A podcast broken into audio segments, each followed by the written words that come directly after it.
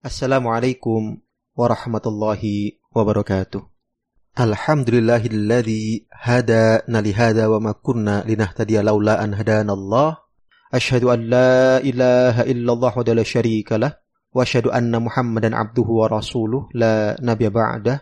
Allahumma shalli ala Muhammad wa ala ali Muhammad amma ba'du. Pendengar yang dirahmati oleh Allah Subhanahu wa taala, alhamdulillah kita masih diberikan limpahan kenikmatan oleh Allah di bulan yang mulia ini, di bulan Ramadan ini.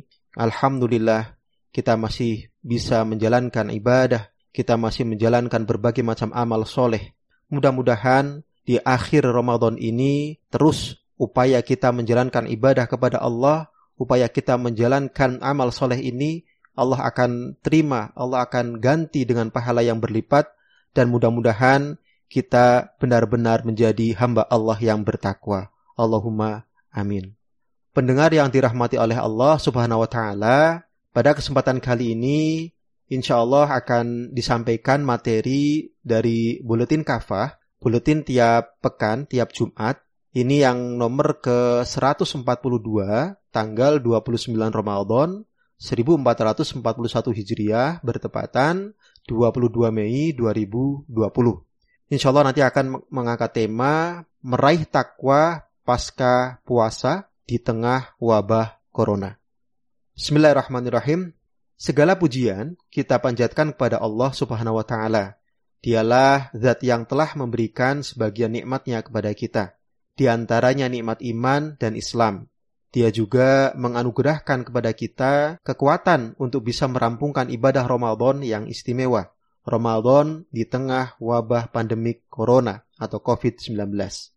Pada Ramadan kali ini, kesabaran kita diuji, bukan sekadar oleh lapar dan dahaga.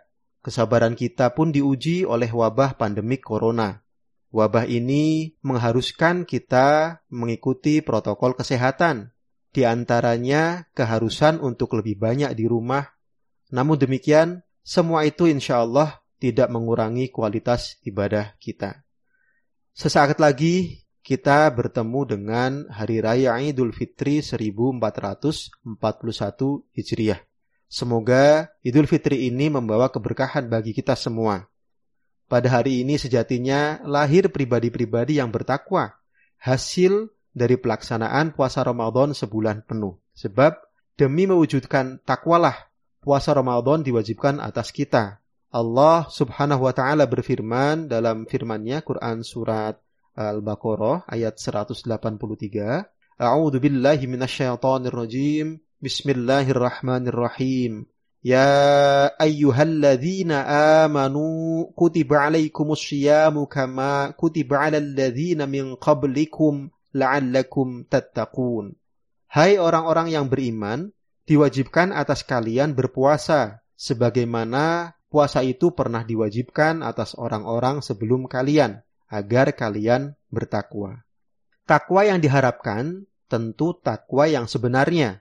Demikian sebagaimana yang juga Allah Subhanahu wa taala tuntut atas diri kita dalam surat Ali Imran ayat 102. A'udzu billahi minasyaitonir rajim. Bismillahirrahmanirrahim. Ya ayyuhalladzina amanu taqullaha haqqa tuqatih wala tamutunna illa wa antum muslimun. Hai orang-orang yang beriman, bertakwalah kepada Allah dengan takwa yang sebenarnya dan janganlah sekali-kali kalian mati melainkan dalam keadaan muslim. Idul Fitri identik dengan hari kemenangan. Pada hari ini kita merayakan kemenangan. Tentu kemenangan dalam mengendalikan hawa nafsu setelah sebulan penuh berpuasa. Namun demikian, Kemenangan yang hakiki bukanlah semata kita mampu menahan makan dan minum, serta segala hal yang membatalkan puasa selama Ramadan. Kemenangan hakiki adalah saat ketakwaan bisa kita raih, bisa benar-benar mewujud dalam diri kita. Demikian sebagaimana firman Allah Subhanahu wa taala dalam Quran surat Al-Baqarah ayat 183 di atas. Kata takwa berasal dari kata waqa, artinya melindungi. Kata tersebut kemudian digunakan untuk menunjuk pada sikap dan tindakan untuk melindungi diri dari murka dan azab Allah Subhanahu wa taala. Caranya tentu dengan menjalankan semua perintah Allah dan menjauhi larangannya. Pengertian takwa tersebut sebagaimana dikatakan Tolk bin Habib, seorang tabi'in, salah satu murid Ibnu Abbas radhiyallahu an, dikatakan takwa adalah mengerjakan ketaatan kepada Allah Subhanahu wa taala berdasarkan cahayanya dengan mengharap pahalanya dan meninggalkan kemaksiatan kepada Allah berdasarkan cahayanya karena takut terhadap azabnya. Tafsir Ibnu Kasir jilid 1 halaman 2440. Dengan demikian, takwa haruslah total, harus mewujud dalam segala aspek kehidupan. Takwa juga bukan hanya harus ada pada tataran individual saja. Takwa pun harus ada dalam kehidupan bermasyarakat dan bernegara, bahkan dalam hubungan luar negeri. Iman dan takwa merupakan kunci keunggulan masyarakat Islam.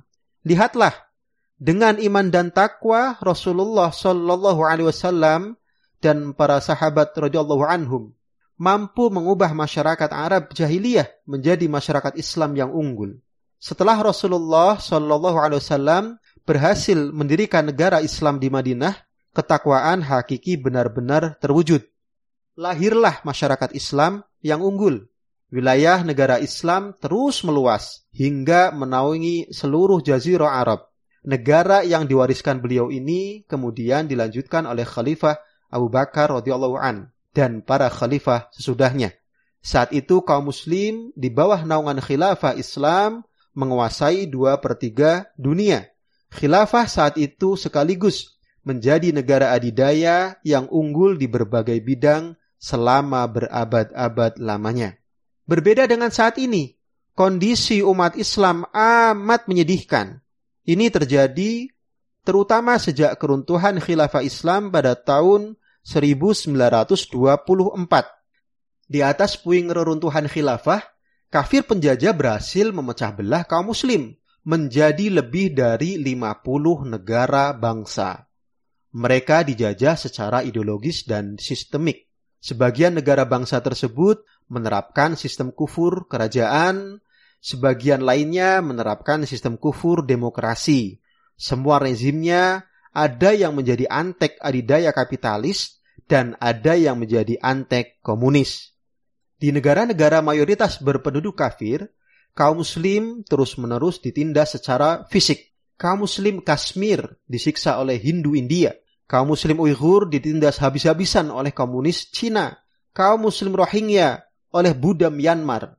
Kaum muslim lainnya bernasib serupa di berbagai belahan dunia. Bahkan di Timur Tengah, minoritas Yahudi Israel di tengah-tengah mayoritas kaum muslim yang tersekat dalam banyak negara bangsa sangat leluasa menjajah muslim Palestina. Itu semua menunjukkan peradaban kapitalisme barat yang menjadi adidaya saat ini dan juga peradaban komunisme Cina yang malu-malu telah gagal mengayomi warga dunia, terutama kaum muslim. Sebaliknya, nasionalisme terbukti ampuh melemahkan 1,5 miliar kaum muslim di seluruh dunia. Pendengar yang dirahmati oleh Allah SWT, kenyataan itu menjadi ujian ketakwaan kita kepada Allah. Apa yang harus kita lakukan untuk membuktikan ketakwaan kita kepada Allah? Tiada pilihan lain selain berjuang bersama mengembalikan Islam sebagai solusi kehidupan. Islamlah yang akan menyelesaikan seluruh persoalan individu, masyarakat, negara, dan bahkan dunia.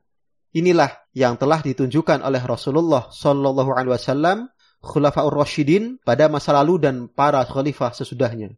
Ingatlah, perubahan hanya akan terjadi ketika ada keinginan untuk berubah, Allah tidak akan mengubah keadaan suatu kaum kecuali mereka mau mengubah keadaan diri mereka sendiri. Dalam firman Allah surat Ar-Ra'd ayat 11, A'udzu billahi minasyaitonir rajim. Bismillahirrahmanirrahim. Innallaha la yughayyiru ma biqaumin hatta yughayyiru ma bi anfusihim. Sungguh Allah tidak mengubah keadaan suatu kaum hingga kaum itu sendiri mengubah keadaan yang ada pada diri mereka. Demikian pula, jika kita ingin mendapatkan pertolongan Allah, tentu kita harus menolong agamanya. Allah Subhanahu wa taala berfirman dalam surat Muhammad ayat 7, A'udzu billahi minasyaitonir rajim. Ya ayyuhalladzina amanu in yansurkum wa yusabbit aqdamakum. Hai orang-orang yang beriman, jika kalian menolong agama Allah, niscaya Dia akan menolong kalian dan meneguhkan kedudukan kalian.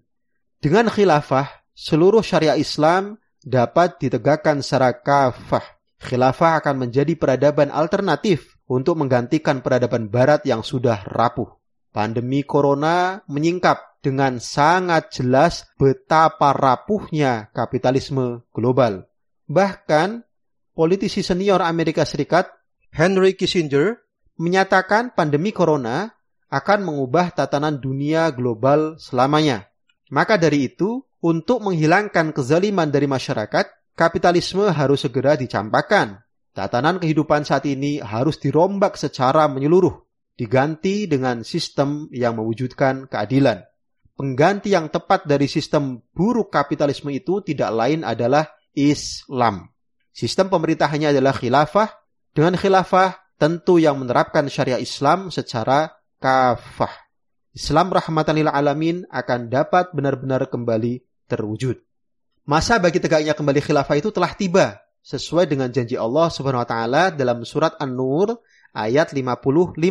A'udzu billahi minasyaitonir rajim. Bismillahirrahmanirrahim. Wa'adallahu alladhina amanu minkum wa 'amilus solihati la yastakhlifannahum fil ard kama stakhlafal ladzina min qablihim. Allah telah menjanjikan kepada orang-orang yang beriman dan beramal soleh di antara kalian bahwa dia sungguh-sungguh akan memberikan kekuasaan kepada mereka di muka bumi. Sebagaimana dia pernah memberikan kekuasaan kepada orang-orang sebelum mereka.